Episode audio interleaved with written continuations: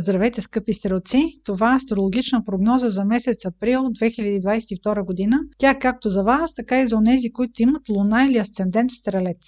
На първи април има новолуние в Овен. Това във вашия случай е сектор от картата, който има отношение към любовта, децата, забавленията и творческите занимания. Това новолуние е в хармония с вашия знак и то стимулира дейности или инициативи, които са свързани с занимания, които вие обичате, или да предприемете инициатива към ваш любим човек, примерно да разкриете чувствата си към него или той към вас. При всички положения, новолунието в този сектор приветства всякакви инициативи, свързани с темите, които споменах. Следващите дни обаче след новолунието ще бъдат малко по-строги, защото между втори и пети април ще трябва добре да владеете речта си и въобще всякакъв вид комуникация. Има напрежение между вашия сектор на комуникациите и секторът на вашата работа. В дните между втори и пети април може да решите в разговор да проявите необикновена твърдост, инат или по-силна реч, което в никакъв случай няма да бъде от мухата слон.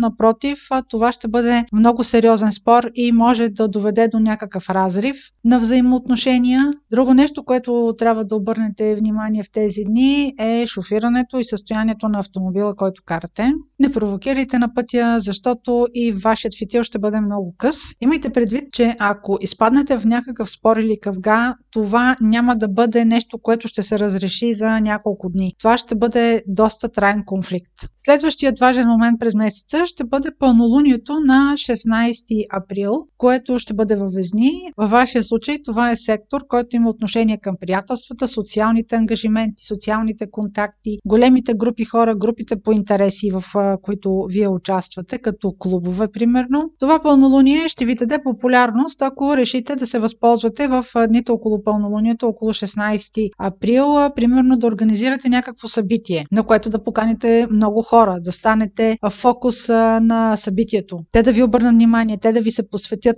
Въобще това пълнолуние ще изиграе много добра роля за вашата популярност. И третия важен момент през месец април, това е новолунието в Телец на тридесети април, което по същество ще бъде и слънчево затъмнение. То се случва в сектор от картата, който има отношение към вашата работа, ежедневни задължения, рутина.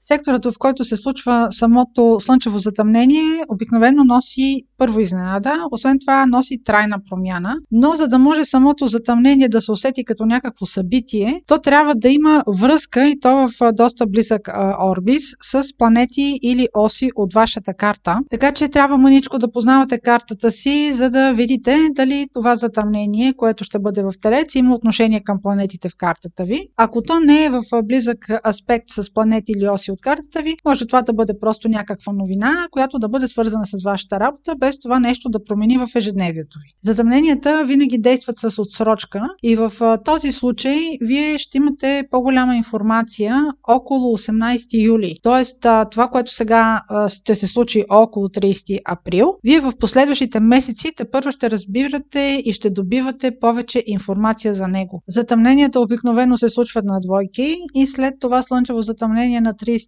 април ще има лунно затъмнение, което ще бъде на шестнадесети май, Скорпион, но за него ще ви разкажа в следващата прогноза за месец май. Ако имате въпроси, може през сайта astrohouse точка би джи и през формите за запитване там да ги изпращате. Аз ви желая много здраве и слънчев и успешен месец април!